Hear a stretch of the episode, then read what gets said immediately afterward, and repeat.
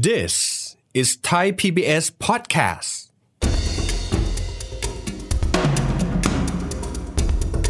ชุดความเชื่อเครื่องมือที่เราเคยเป็นมาอย่างเช่น วิธีคิดแบบโลกาภิวัตน์วิธีคิดแบบเศรษฐศาสตร์กระแสหลักอะ่ะเปิดเสรีกลไกตลาดใช่ไหมครับ มันไม่น่าจะใช้ได้ในสถานการณ์แบบนี้ไอ้คำว่าภูมิเมื่อก่อนเนี่ยมันเป็นภูมิศาสตร์กายภาพ มันอยู่บนแผนที่ครับแต่ณปัจจุบันมันดันมีภูมิศาสตร์ใหม่ อย่างเช่น ทะเลลึก มันเป็นแหล่งทรัพยากรอะมันเป็นแหล่งพลังงานอะตอนนี้มันจะเริ่มเห็นคุณค่ามากขึ้นไซเบอร์สเปซมันกลายเป็นเทรนด์นะ เพราะฉะนั้นหลาย ๆ ประเทศก็เริ่มอยากจะควบคุม อยากจะมีบูรณภาพแห่งดินแดน บนโลกไซเบอร์สเปซซึ่งคนที่ทำมาตลอดกลายเป็นจีนครับ เพราะฉะนั้นจีนที่เคยโดนด่าเรื่องนี้มาตลอดกลายเป็นหลาย ๆ ประเทศเริ่มอยากทำเรียนแบบบ้าง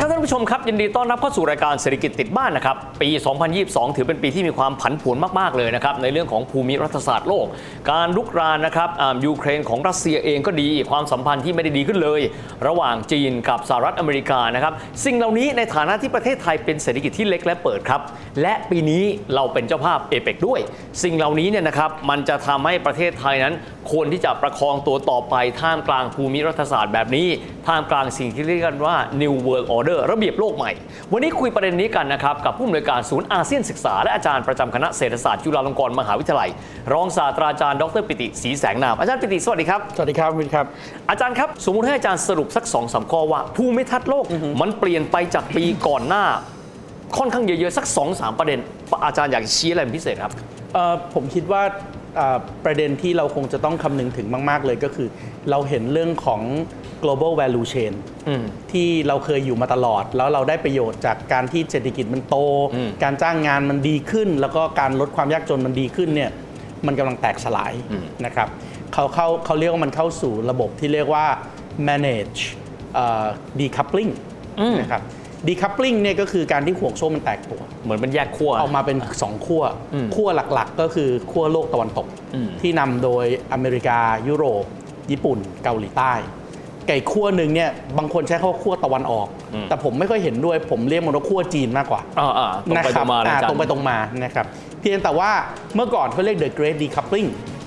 แต่ณปัจจุบันนี้เนี่ยมันเกรดขนาดนั้นไม่ได้ละครับเพราะว่ามันไม่สามารถจะแยกแตกตัวกันได้อย่างสิ้นเชิงโอ้มันเป็นดักกันและกันไปแล้มัวนนะเป็นอาจารย์ manage แทนอ๋อเพราะว่ามันยังมีบางเรื่องที่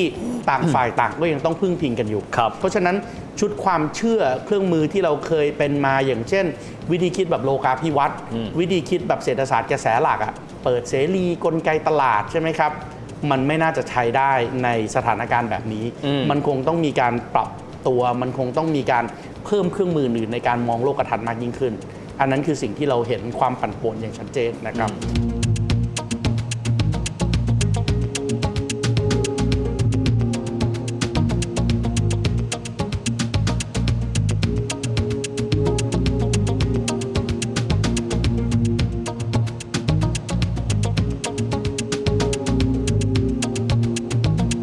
ประเด็นที่ 2 ก็คือ เออเราเห็นเรื่องของการเปลี่ยนแปลงสภาวะภูมิอากาศอืมที่มันรุนแรงมากยิ่งขึ้นมาก ๆ ถูกต้องไหมครับ แล้วก็เริ่มเปลี่ยนแปลงอย่างมีนัยสำคัญนะครับ โดยเฉพาะความไม่แน่ไม่นอนของประเทศขนาดใหญ่ เพราะลองนึกภาพดูนะครับว่าปี 2023 อะ ปี 2024 อะ โอเค ยังเป็นปีของอเมริกาที่นำโดยโจไบเดนอยู่ แต่คำถามคือหลังปี 2024อะจะเป็นยังไง ถูกต้องไหมถ้าสมมุติว่าทีมทรัมป์กลับมา เขาไม่เคยเชื่อว่าโลกร้อนมีจริง เขาเอาอเมริกาออกจากปารีส a อ r e เมนต์เขาเอาอเมริกาออกจาก UNFCCC แล้วถ้าเป็นอย่างนั้นจริงๆหนึ่งในประเทศที่ปล่อยก๊าซเรือนกระจกมากที่สุดในโลก แล้วก็กลับบอกว่าฉันไม่เชื่อเรื่องพวกนี้เนี่ยโอกาสที่เราจะย้อนกลับไปควบคุมอุณหภูมิให้สูงไม่เกิน 2 องศาหรือ 1.5 องศาก่อนการปฏิวัติอุตสาหกรรมเนี่ยมันแทบจะเป็นไปไม่ได้อีกแล้วครับนะอาจารย์นั่นเป็นประเด็นที่2นะครับส่วนประเด็นที่3เนี่ยนะครับ ผมคิดว่าสิ่งที่เราคงจะต้องคำนึงถึงมากขึ้นด้วยก็คือ นาทีเนี้ยเวลาเราพูดถึงคำว่าภูมิรัฐศาสตร์ครับภูมิเศรษฐศาสตร์อืมไอ้คำว่าภูมิเมื่อก่อนเนี่ยมันเป็นภูมิศาสตร์กายภาพอืมอืมอืมมันอยู่บนแผนที่ครับแต่ณปัจจุบันมันดันมีภูมิศาสตร์ใหม่ ภูมิศาสตร์ใหม่ก็คือพื้นที่ที่เราไม่ค่อยเข้าใจมาก่อนอืมแต่เราเห็นการแข่งขันขยายอำนาจขยายอิทธิพลเข้าไปเยอะมาก นั่นก็คือไซเบอร์สเปซใช่ไหมครับ อันนี้เป็นภูมิศาสตร์ใหม่ครับถูกต้องไหมครับ หรือพื้นที่ที่มันอยู่ในพื้นที่ที่มันใหม่มากอย่างเช่น ทะเลลึก โดยเฉพาะทะเลที่อยู่นอกทะเลที่เป็นเขาเรียกทะเลหลวงอะครับออกนอกเขตเศรษฐกิจจำเพาะไปแล้วอะทะเลพวกนี้เนี่ยเมื่อก่อนคนไม่ค่อยเห็นคุณค่า แต่ณปัจจุบันเป็นแหล่งทรัพยากรอะมันเป็นแหล่งพลังงานอะตอนนี้มันจะเริ่มเห็นคุณค่ามากขึ้นถูกต้องไหมครับ หรือแม้แต่ไม่ใช่แค่ไซเบอร์สเปซครับสเปซเฉยๆเลยเนี่ย ก็กลายเป็นอีกพื้นที่หนึ่งอวที่กาศธรรมดาเนี่ยอวกาศคือนอกโลกนั่นนะฮะใช่เพราะฉะนั้นไอ้พวกเนี้ยมันเป็นภูมิศาสตร์ใหม่ เพราะเวลาเราดูถึงเรื่องของภูมิรัฐศาสตร์เนี่ยในทะเลที่เมื่อก่อนเราบอกไม่เป็นของใครไง ต่อไปเนี้มันจะเริ่มอยากเป็นเจ้าเข้าเจ้าของกันมากขึ้นละถูกต้องไหมครับอวกาศเองเนี่ยมันก็มีการแข่งขันกันมากยิ่งขึ้นถูกต้องไหมค่ายหนึ่งเหมือนดีคัพลิงเมื่อกี้ที่ผมบอกอะครับค่ายหนึ่งคุณเห็น international space stations อีกค่ายหนึ่งคุณเห็นสถานีอวกาศของรัสเซีย อีกค่ายหนึ่งเห็นสถานีอวกาศของจีน แล้วมันก็ ปักธงแบ่งนู่นนี่นั่นกันไปหมดเลยถูกต้องไหมครับไซเบอร์สเปซยิ่งแล้วใหญ่เลยเพราะอะไรครับ เพราะที่ผ่านมาทุกคนพูดถึงเรื่องมันต้องโอ้ย freedom of speech freedom of นู่นนี่นั่นถูกต้องไหมเพราะฉะนั้นไซเบอร์สเปซเป็น boundary สุดท้ายที่ไม่ต้องมีการควบคุมอืมแต่เพราะไอ้ไม่มีการควบคุมเนี่ยหลังๆ เริ่มรู้สึกแล้ว โอ้โห เฮ้ย cyberspace มันกลายเป็นเทรนด์นะ เพราะฉะนั้นหลาย ๆ ประเทศก็เริ่มอยากจะควบคุมแล้วถูกนำไปใช้เป็นอาวุธที่แทงกันและกันอีก อยากจะมีอำนาจอธิปไตย อยากจะมีบูรณภาพแห่งดินแดน บนโลก cyberspace ซึ่งคนที่ทำมาตลอดกลายเป็นจีนครับเพราะฉะนั้นจีนที่เคยโดนด่าเรื่องนี้มาตลอดกลายเป็นหลาย ๆ ประเทศเริ่มอยากทำเลียนแบบบ้างอ๋ออ่าจะเป็นยังไงไอ้เรื่องพวกนี้กลายเป็นภูมิรัฐศาสตร์ใหม่ ๆ 3 เรื่องครับ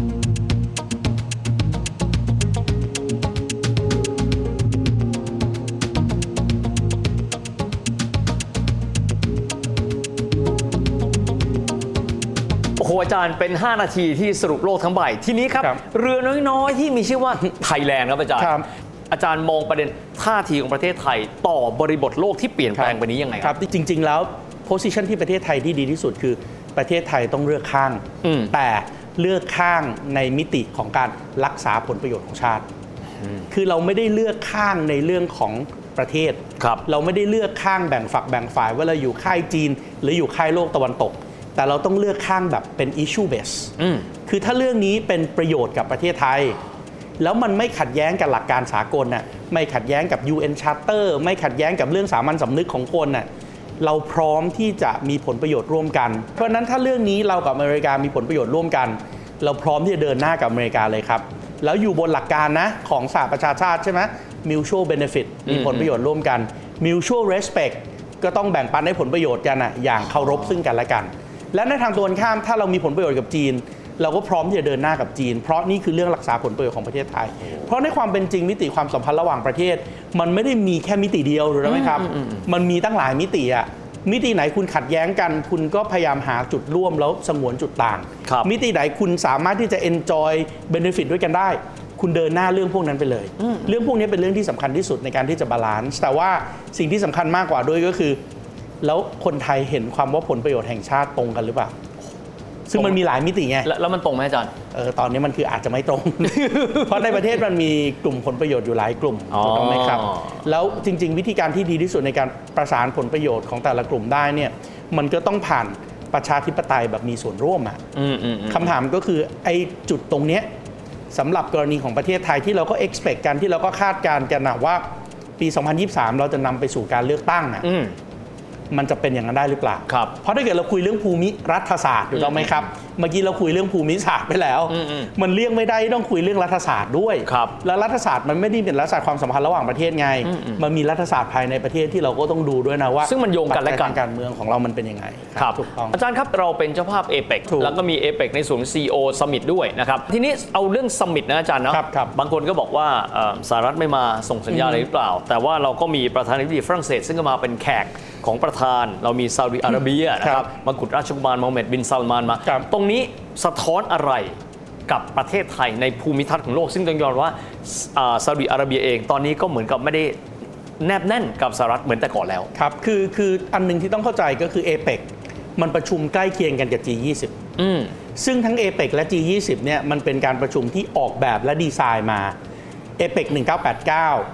เอ่อ G20 1998 ทั้งสองอันถูกดีไซน์ขึ้นมาเพื่อคุยกันเรื่องปากท้อง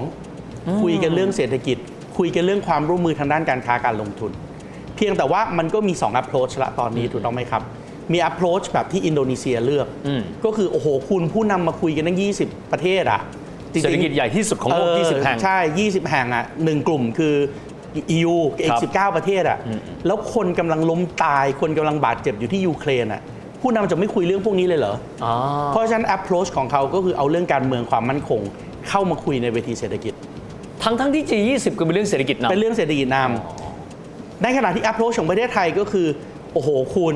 เรื่องเศรษฐกิจมันก็เจรจากันยากอยู่แล้วอะครับ มันเป็นเรื่องปากท้องที่คนมันจะมีความมั่นคงทางอาหารหรือเปล่า มีความมั่นคงทางพลังงานหรือเปล่า ถ้าคุณเอาเรื่องการเมืองเข้ามาคุยด้วย มันก็ไม่จบดิ อ๋อนึกออก เพราะฉะนั้น approach ที่ประเทศไทยเลือกก็คือเราเลือกแบบงั้นคุยกันเรื่องเศรษฐกิจเล่าเรื่องการเมืองความมั่นคงเอาไว้นอกห้องนึกออกซึ่งถามว่าทั้งสอง approach ถูกผิดหรือเปล่าคำตอบคือไม่มีถูกไม่มีผิดนะครับอืมแต่ลงตัวที่สุดคืออะไรครับลงตัวที่สุดคือเลือกกันคนละแบบ ถ้าไทยกับอินโดเลือกแบบเดียวกันอันนั้นนะมีปัญหาอันนั้นซ้ำนะเหยียบเท้ากันนะอ่าผมคือถ้าเกิดรียกเลือกแบบเดียวกันคุยแต่เรื่องเศรษฐกิจเอาเรื่องการเมืองไว้นอกห้อง ก็จะกลายเป็นเซาท์อีสเอเชียไม่เคยสนใจเรื่องการเมืองของโลกใช่ไหมเคลียร์อืม คนจะตายไปคุณยังคุยเรื่องการเมืองคุยกันคุยเรื่องเศรษฐกิจใช่ไหมจะค้าขายกันอย่างเดียวเหรอหรือถ้าทั้งสองคนเลือกจะคุยกันแต่เรื่องการเมืองความมั่นคง อืม ปัญหาเศรษฐกิจปากท้องที่คนเดือดร้อนไม่มีจะกินก็ไม่ได้แก้ปัญหาดิอืม ถูกต้องไหมครับ เพราะฉะนั้นการที่อินโดเลือกแบบหนึ่งไทยเลือกแบบหนึ่งไอเนี่ยคือความสมดุล แล้วเวทีอินโดที่เกิดขึ้น เราก็เห็นเลยว่าผู้นำคุยกันเรื่องการเมืองจนจบ ออกแถลงการร่วมกัน declaration ร่วมกัน แล้วก็ประนามการใช้ความรุนแรง ประนามการละเมิดอำนาจอธิปไตยบูรณาภาพแผ่นดินแดนถูกต้องไหมครับ แล้วก็บอกว่าต้องหยุดสงครามให้ได้อืมแล้วข้อความในนั้นก็มาอยู่ในแถลงการที่เราประชุมเอเปกด้วยในพารากราฟที่ 3 เรายกของเขามาเลยอืมอืมใช่ไหมครับ แต่ของเราเนี่ยต้องปรับถ้อยคำเพราะว่าของเราไม่ใช่ประเทศของเราเป็นเขตเศรษฐกิจครับ แล้วพอผู้นำเล่นในเรื่องการเมืองจนจบ ถ้าคุณยังจะเอาการเมืองลากมาคุยกันที่เวทีเศรษฐกิจต่อเนี่ยกลายเป็นคุณไม่มีความรับผิดชอบละเคลียร์เพราะฉะนั้นเวทีเอเปกก็เลยกลายเป็นเวทีที่คุยกันเรื่องเศรษฐกิจได้อย่างเป็นน้ำเป็นหนังเป็นเนื้อครับแล้วทุกคนก็ได้ประโยชน์จากการที่เราออกแถลงการแล้วร่วมกันได้ จากการที่เราออกเป้าหมายกรุงเทพที่ทุกคนยอมรับร่วมกันได้ แล้วก็ไม่ใช่แค่คุยกันเรื่องปากเรื่องท้องที่ในเรื่องการค้าการลงทุนเท่านั้น เรายังพูดถึงการพัฒนาอย่างยั่งยืนเสริมเข้าไปอีกที่เรียกว่าเป้าหมายกรุงเทพครับนะครับ เพราะฉะนั้นเรื่องแบบนี้เนี่ยมันก็เลยทำให้ทั้งอินโดนีเซียทั้งประเทศไทยเนี่ยได้รับประโยชน์ทั้งคู่อืมอืมรวมกับเศรษฐกิจอื่น ๆ ด้วยได้ครับประโยชน์ทั้งหมดนะครับ แต่แน่นอนมันทำให้เราเห็นความผิดปกติหนึ่งอย่าง ความผิดปกติหนึ่งอย่างก็ย้อนกลับไปเรื่องที่คุณวิทย์ถามประเด็นแรกอะว่า ในระเบียบโลกใหม่เนี่ยมันมีอะไรผิดเหรออมฮึมันมีผิดครับ เพราะในความเป็นจริงอย่างที่เรียนไปตอนต้นทั้ง G20 ทั้ง APEC มันถูกดีไซน์ขึ้นมาคุยเรื่องปากเรื่องท้องไงครับแล้วสำหรับเรื่องการเมืองความมั่นคงอะ มันมีเวทีของมันนะอืมอืมเวทีนั้นอะเรียกสหประชาชาติ โดยเฉพาะคณะมนตรีความมั่นคงสหประชาชาติอ่าคำถามคือทำไมคุณต้องเอาวันวอลเวลานอที่นัดกันเรื่องเศรษฐกิจ มาคุยเรื่องความมั่นคงล่ะคำตอบก็คือเพราะสหประชาชาติมันทำงานไม่ได้ไง มันถึงต้องโดนลากมาคุยกันในเรื่องเวทีเศรษฐอ๋กิจอเพราะว่ารัสเซียเองก็มีสิทธิ์วีโต้อาจจะคุยกันไม่ง่ายสิทธิในยับในยั้งถูกต้องไหมครับ เพราะฉะนั้นมันมี something wrong อะครับในระเบียบโลก เพราะสหประชาชาติ มันเป็นกลไกที่เป็นระเบียบโลกที่สร้างขึ้นมาหลังสงครามโลกครั้งที่สองถูกต้องไหมครับอืมอืมมันก็ทำงานได้ดีมาโดยตลอดถูกต้องป่ะแต่สักพักหนึ่งคนมันเริ่มรู้สึกแล้วแหละว่า มันมีบางประเทศที่ได้รับใช้คำว่าอะไรอาจจะเหมือนเรื่อง animal farm อะนึกออกไหมว่าเออมันมีสัตว์บางตัวที่เท่าเทียมได้มากกว่าคนอื่นเเท่าเทียมมากกว่าคนอื่นนึกออกไหมครับเพราะว่าลองนึกภาพดูถ้าในสหประชาชาติมีสมาชิก 193 ประเทศ ถ้า 192 ประเทศก็ say yes อะ แต่มันจะมีอยู่ 5 ประเทศในโลกอะที่มีบางประเทศบอกว่า ผมขอเซโน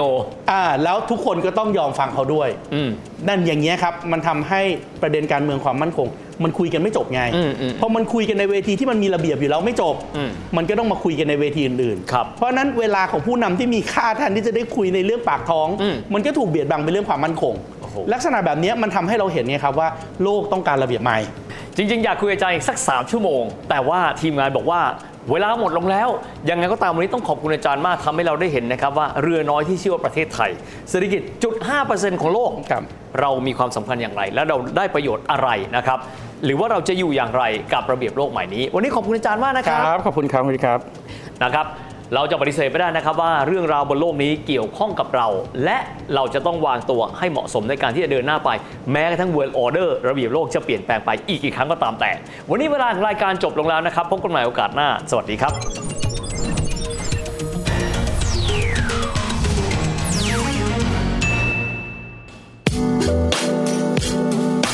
ติดตามรายการทางเว็บไซต์และแอปพลิเคชันของไทย PBS Podcast Spotify SoundCloud Google Podcast Apple Podcast และ YouTube Channel Thai PBS Podcast Thai PBS podcast. View the world via the voice.